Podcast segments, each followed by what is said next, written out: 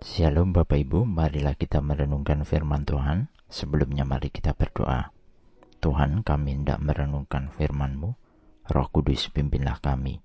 Di dalam Tuhan Yesus kami berdoa. Amin.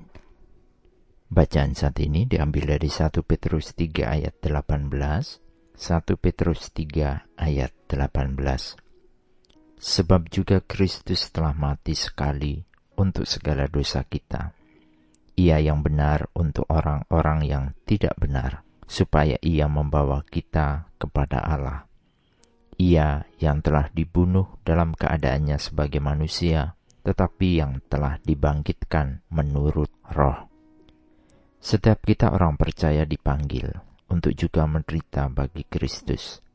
Karena Kristus telah memberikan teladannya bagi kita, yaitu mati untuk segala dosa kita seperti dalam bacaan ini, juga di bagian dalam bacaan 1 Petrus 2 ayat 21. Di sana dituliskan, Sebab untuk itulah kamu dipanggil, karena Kristus pun telah menderita untuk kamu, dan telah meninggalkan teladan bagimu, supaya kamu mengikuti jejaknya.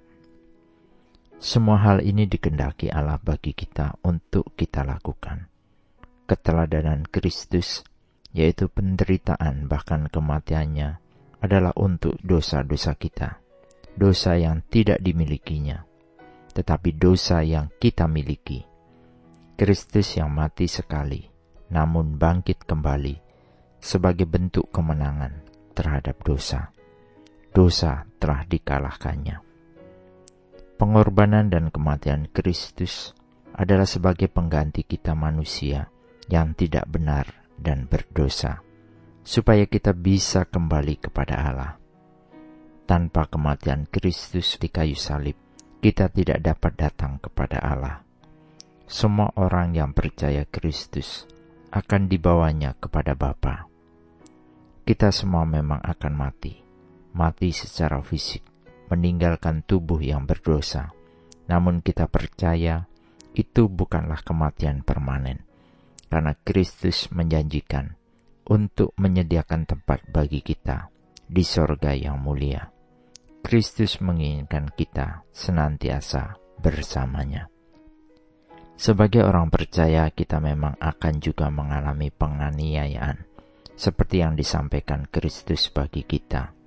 Namun, kita diundang untuk menderita dengan sabar. Kita diajak untuk menolak membalas dendam ketika dianiaya. Sebagai umat Allah yang telah diselamatkan, kita dipanggil untuk menolak kejahatan dan senantiasa berbuat baik, bahkan dalam penderitaan sekalipun. Roma 12 ayat 17 mengingatkan, Janganlah membalas kejahatan dengan kejahatan. Lakukanlah apa yang baik bagi semua orang Kehendak Tuhan untuk kita adalah senantiasa berbuat baik, sabar dalam penderitaan. Ini adalah teladan yang Kristus sudah tunjukkan kepada dunia. Kesabarannya dan kerelaannya menderita memberikan kemenangan atas dosa. Kegagalan manusia adalah membalas kejahatan dengan kejahatan, sehingga membawa dirinya tidak pernah lepas dari dosa kemarahan hanyalah mendatangkan kemarahan baru yang lainnya.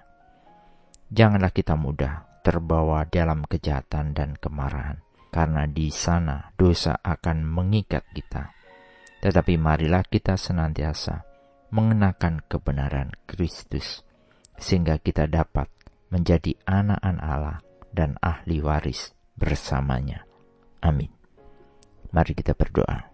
Bapak Surgawi, terima kasih ketika Kristus menderita, bahkan memberikan nyawanya menggantikan dosa-dosa kami. Kematian Kristus membawa kami diperdamaikan dengan Allah. Saatnya kami meneladani bahkan sabar seperti halnya Tuhan sabar menderita bagi kami. Tolong dan pimpinlah kami senantiasa. Di dalam Tuhan Yesus kami berdoa dan memohon. Amin. Tuhan Yesus memberkati. Shalom.